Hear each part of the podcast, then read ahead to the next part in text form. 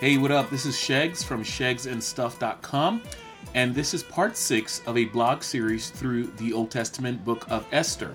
And today's blog post is titled, What to Remember When God Seems to Have Forgotten You. Hey, so today we are in chapter six of the book of Esther. And uh, just to set it up, there's a phrase in the Bible that, that in times past have always left me uh, has always left me a little unsettled. And it's those places where the Bible says, and God remembered. Now, now those instances of its occurrence in scriptures uh, made me uncomfortable because, from a human perspective, um, God remembering something I- I- implies that God forgets, which of course then makes me nervous about a bunch of other things that I've asked God for in the past. In fact, let me give you uh, three samplings of Bible verses where God seemingly forgot things. So in Genesis chapter 8, verse 1, it says, God remembered Noah. Right? As if to say, dude, uh, you know, sorry about leaving you stranded on the ark. You know, I forgot you were still alive after that whole worldwide flood thing, right? Uh, Genesis 30, chapter verse 22 says, God remembered Rachel, who was asking for a child, as if to say, oops, my bad, totally forgot you wanted a child, right? And then in Exodus chapter 2, verse 23 to 25, it says, God remembered uh, the children of Israel after 400 years of slavery in Egypt, as if to suggest that God's a forgetful grandfather who took a 400 year nap. Now, there are actually a few more verses like that in the in other places in the scripture where it says God remembered, but but for now, I think those are enough to leave us scratching our heads. You see, the phrase God remembered is puzzling and bothersome, at least for me, early in my faith, uh, because everything else I had read in the Bible tells me that God is perfect in knowledge and in wisdom, thereby making it impossible for him to forget.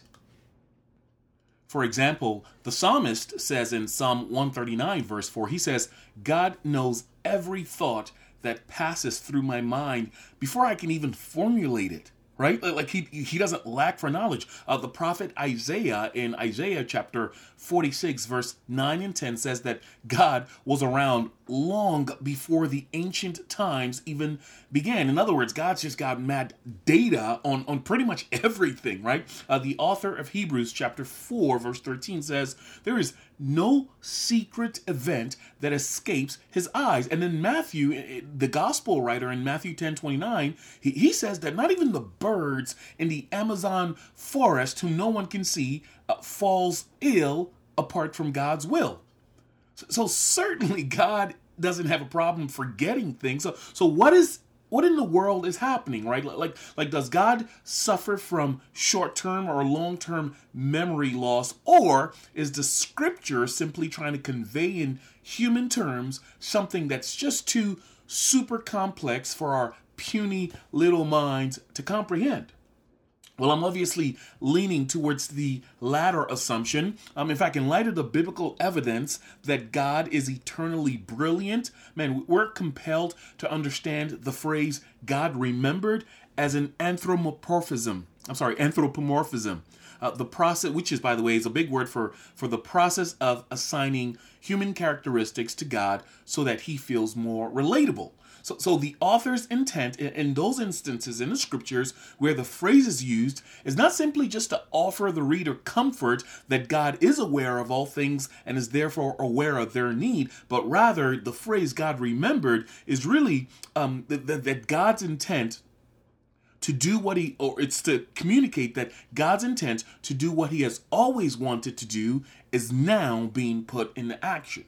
I mean, it's literally God saying it's time when the circumstances are perfectly aligned. So that's really the big idea behind God remembered. And I take the time to explain that aspect of how God relates to humans in moments when we feel like He's forgotten us. Because in the sixth install- installment of this blog series through the Old Testament book of Esther, it's going to appear to us that God is finally remembering the dire prayer needs of the Jews in Persia and a particular good deed by his man in office, Mordecai. And the deed I'm speaking of is actually an easily overlooked event that occurred much earlier in Esther chapter 2. In that account, Mordecai uncovered an assassination plot to take the king's life. He reported it to Esther, who in turn conveyed it to the king, giving full credit to Mordecai. The matter was investigated, it was found to be true, and the culprits were tried and executed. Unfortunately, Mordecai was never rewarded or, or, or, celebrated. I mean, he was simply given, you know, they gave him a high five and, and they wrote down his good deed in the king's journal. Now, Mordecai actually never once complained about being disregarded, but, but simply got up the next day and went about his normal business. And as you'll discover shortly, as we go along in this blog post, um, though the king may have overlooked Mordecai's good deed, God never forgot but in fact was moving kingdom pieces around like a chess player waiting for the right time to reward his servant. And so in this week's blog post, you're going to discover that God's delayed rewards in your life are not a matter of Him just suddenly remembering to show up, but are very much about Him choosing to bless us in the moments when it'll do us the greatest good and bring Him the greatest glory. Okay, so let's do a quick recap uh, to bring us up to speed on where we are in chapter 6. So, thus far in the story, um, a Persian royal official named Haman hates Mordecai and pretty much Jews in general. He's even gone as far as to secure palace permission to commit genocide by executing, annihilating all the Jews in Persia. Now, Queen, Queen Esther, uh, Mordecai, and pretty much every Jew in Persia ha- have prayed and fasted for three days to seek God's deliverance. Esther has actually even approached the king to seek a pardon and has actually been favorably received by King Xerxes, but she's being very tactical in how she goes about making her actual request. Haman, on the other hand, is increasingly getting infuriated with Mordecai and is counseled by his wife and his friends to build a sharpened pole that stands 75 feet tall and pretty much impale Mordecai on it. Yeah, I know it's violent. Anyway, Haman excitedly order, and so at, at the end of chapter 5, Haman excitedly orders the builders to begin building this huge pole that he's to uh, kill Mordecai on, and then hurries off at night to the palace to get official permission from the king to immediately have Mordecai executed. And so um, that actually brings us to what I would describe as the first lesson in what to remember when God seems to have forgotten you, or when God seemingly seems to have forgotten you. And it's this number one, when God remembers you, he looks out for things you wouldn't even think to look out for. Um, while verse 1 tells us that while Haman was waiting in the inner courts of the palace to be summoned in by the king, God was busy actually taking sleep away from the king. In fact, in the original language, verse 1 literally translates as the king's sleep fled. right? So, so, so make no mistake about it. This is a picture of God in motion, a picture of how God works behind the scenes when he starts remembering you, which I've established already. It's not that he suddenly remembers, but it's that he's finally ready to move. Anyway, uh, King Xerxes cannot sleep, and so to help him sleep, he orders his servants to read to him from the book of Chronicles where all his kingdom quests were recorded. And by sovereign design, in the process of reading, the servant who's reading just happens to come across the story about Mordecai's foiling of the assassination attempt on the king. And so the king inquires about Mordecai's reward for that good deed, and the servants basically tell him, well, nothing, nothing has been done for him. So it's clearly time for Xerxes to bless somebody's socks off. It's time for him to reward someone. And so I think it's worth pausing here for a moment and pointing out, and you might not be aware of this, but to point out that five years have passed since the moment when Mordecai rescued the king in chapter 2 to chapter 6. So that's five years of Mordecai waiting and feeling like heaven never even saw him lift a finger, which many of you may feel the same way about some of your prayers. And so, this, of course, opens up an opportunity to point out a second lesson about God remembering, and it's this when God remembers you, his timing is impeccable. You see, God could have orchestrated events so that Mordecai was immediately rewarded way back then. But God providentially distracted Xerxes so that Mordecai's deed wouldn't really catch his attention till five years later on a restless night when the reward would be most meaningful, as you'll discover later on in the story. You see, Mordecai may have actually gained greatly back then if he were rewarded five years ago, but in light of what Haman is threatening, something which, by the way, God knew five years ago would happen, um, in light of what Haman is threatening, God knew that the reward would be most meaningful to Mordecai in this present season. And man, that is so timely for many of you to hear this. Like, like you're thinking, God, I've done this, I've been faithful, why not? And God's like, I- I'm saving it for when it'll be most meaningful to you. Now, once again, it's not that God forgets to fulfill his promise in our lives. Rather, it's that God is moving according to his schedule. And in so doing, he's determining the best moment when his blessings will have the greatest exponential impact in our lives. You know, when I look back on my own life and I think about how and when God answered certain prayers, man, I am so deeply grateful that God chooses to work according to his calendar and his clock and not the timing of my request. Like for example, like like okay, so I have hmm, I have no ill will towards the girls that I dated prior to meeting my wife. But man, I got to tell you, I am so thankful that those relationships ended when they did because because when God finally opened the door for me to meet my wife, man, I was in a clearer clearer state of mind and even I was more secure in my identity than I'd ever been in any other season of my life.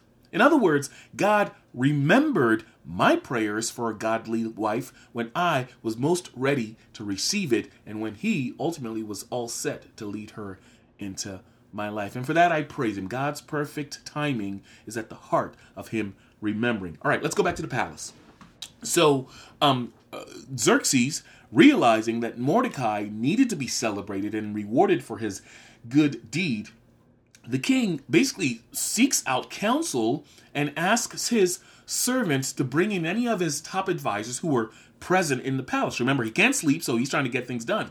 And lo and behold, who is in the king's court waiting to speak to the king about impaling Mordecai on a pole?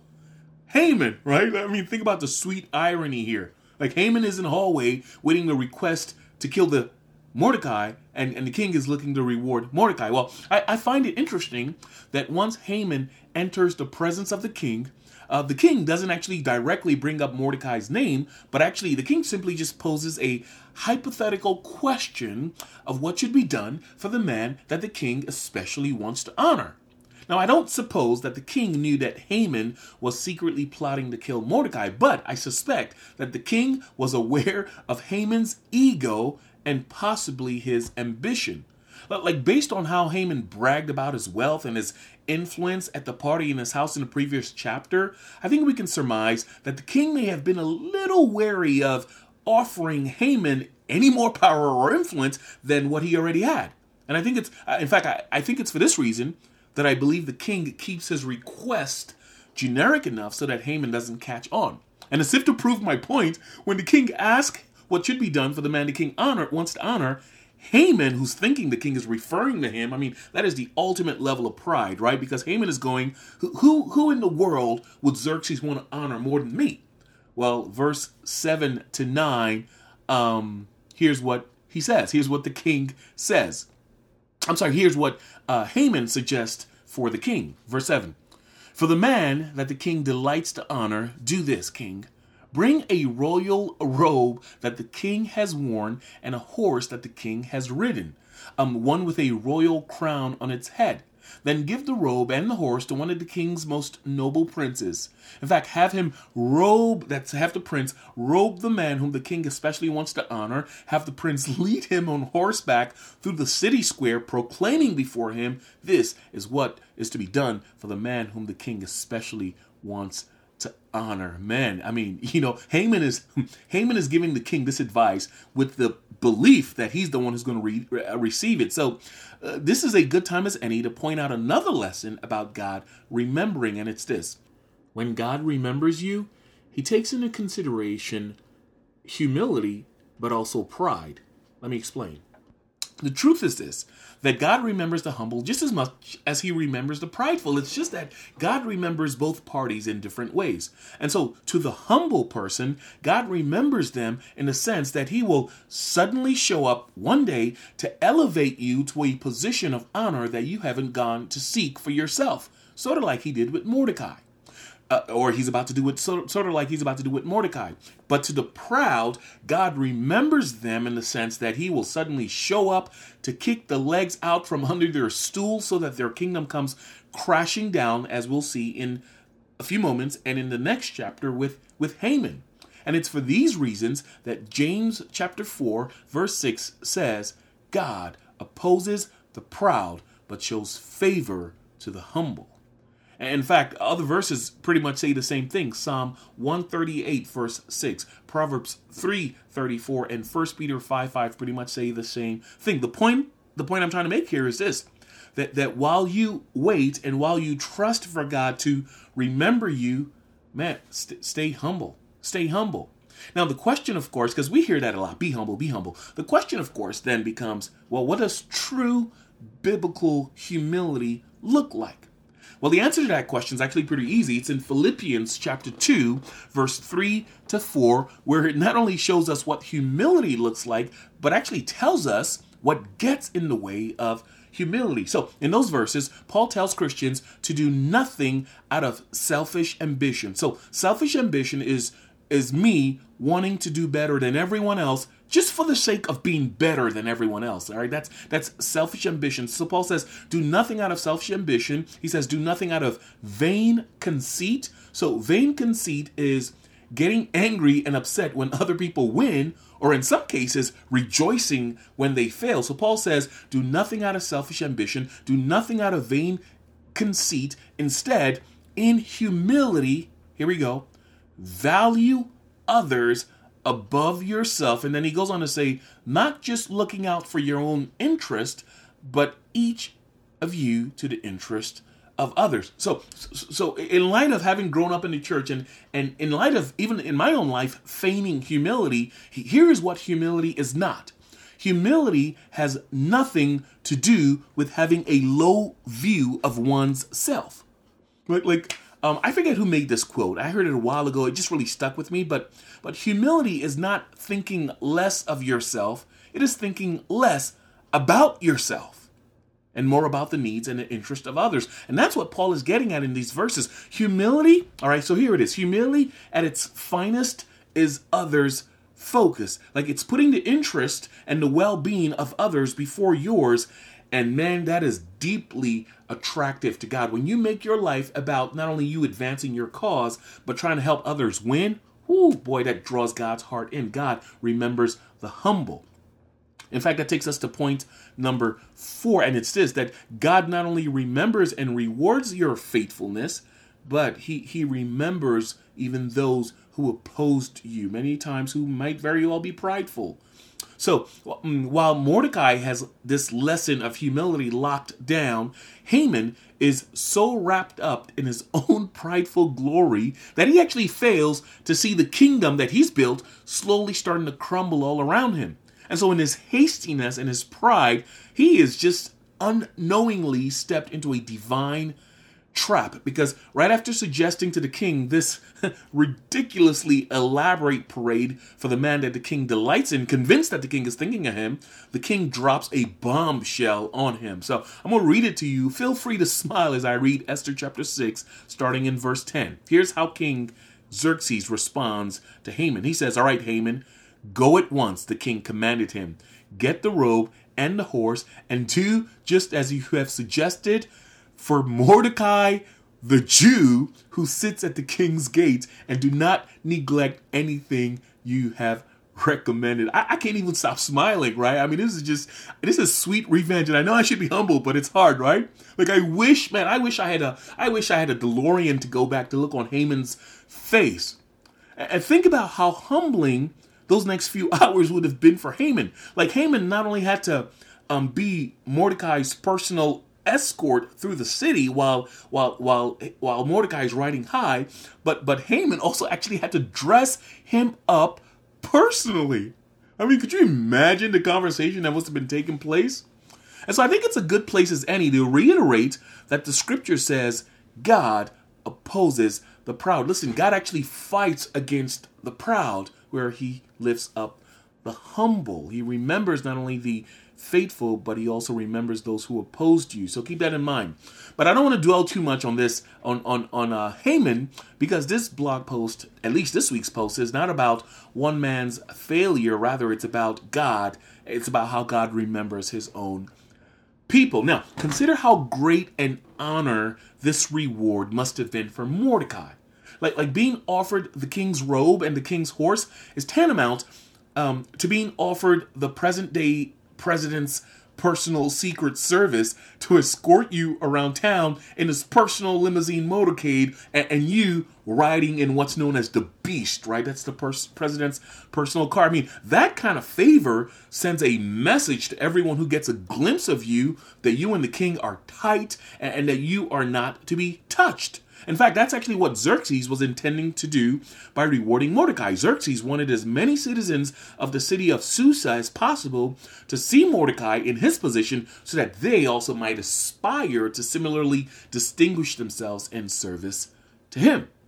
Now, what I find even more interesting about this whole experience is not just Mordecai, certainly God's hand in rewarding Mordecai, but but I think it's Mordecai's actions right after the parade because it tells us a lot about the kind of um, um, humble man that Mordecai was.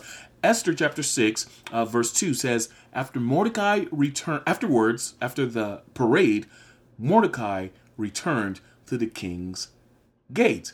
I mean, think about that. Because what it, what it's saying there is that right after this huge celebration where he is elevated above everyone else, it basically says Mordecai went right back to work.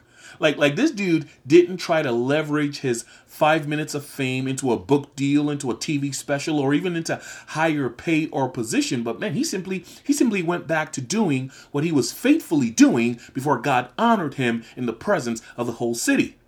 In fact, this becomes even more telling when you compare what he did to what Haman did in the chap in the previous chapter, right after he was honored by being invited to the most exclusive party in the royal palace by Esther. If you're recalling that account, Esther chapter 5, verse 9 to 12, Haman comes back from this huge party and he basically goes home and throws his own party where he celebrates how wealthy and influential he was. So clearly, this guy is just full of himself.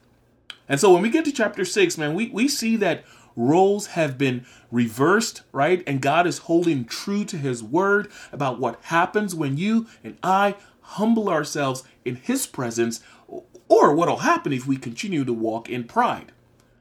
You see, Mordecai afterwards, whereas Mordecai uh, goes home um, and, and, and goes right back to work, Haman uh, not only runs home covered in shame, literally, but when he gets home, he meets at the end of chapter 6, he goes home to even more awful news. Like his, his advisors and his wife, after hearing all that he went through at work, conclude to him that his luck in life has run out because the Jews are clearly a special people governed by a supernatural God, right? And you, you know what I was thinking when I was reading um, Haman's wife's and counsel, uh, wife and friends councils in verse 13? You know what I was thinking?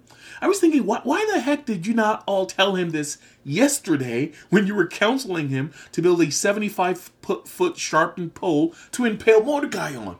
Right? And I think, man, there's a lesson in those last few verses of chapter 6 about asking God to help you marry the right wife or husband and pick the right friends. But you know what? I'm not going to go there now because we need to wrap this up. Suffice it to say, while Haman is still reeling from the calamity that is clearly about to befall him, news comes in from the palace that his presence was immediately requested at the second party that Esther was hosting, which will take place in the next chapter, a party in which, by the way, Haman's plot will finally be exposed. Now, as we wrap up this chapter, I think it'll serve us well to remember that uh, the behind the scenes sovereign hand of God in this story, listen to this, is in response to the whole city of Jews praying and fasting for three days. I, I mean, it's a response to prayer. See, listen, though God's will will be done regardless of human opposition, regardless of demonic schemes. Um, God has ordained the heaven moving program of prayer and fasting to guide his hands in the affairs of humanity. So God will do what he wants to do. But in his great love for those who, whom he's called to himself through Christ, he's chosen to move as we pray. So while God's while God remembering us centers around his putting into action what he's already intended to do in the timing when it'll do us the greatest good and bring him the greatest glory, man, you'll you'll find time and time again that you and I still need to engage regularly in the act of calling on him by faith in prayer.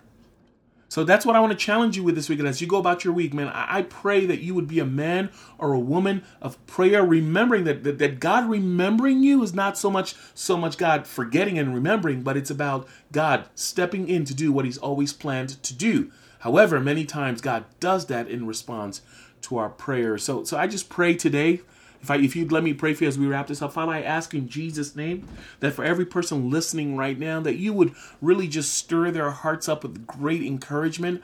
Remind them that you have not forgotten and that you're moving according to your perfect timing, your perfect schedule, and you will move in our lives when it'll do us the greatest good and bring you the greatest glory. I pray that you would make us a people of prayer. I pray that this week you would stir up in us a greater affection for you, a desire to call out to you, a boldness to call out to you, and as a result of crying out to you, we would see um, we would see your mighty hand in our lives. And so, Lord, we ask all these things in Jesus' name. So, hey, thanks so much for listening. I invite you to not only download the accompanying devotional guide that's at the bottom of this page, but also please feel free to share this online with your friends and family. God bless you. Have a phenomenal week.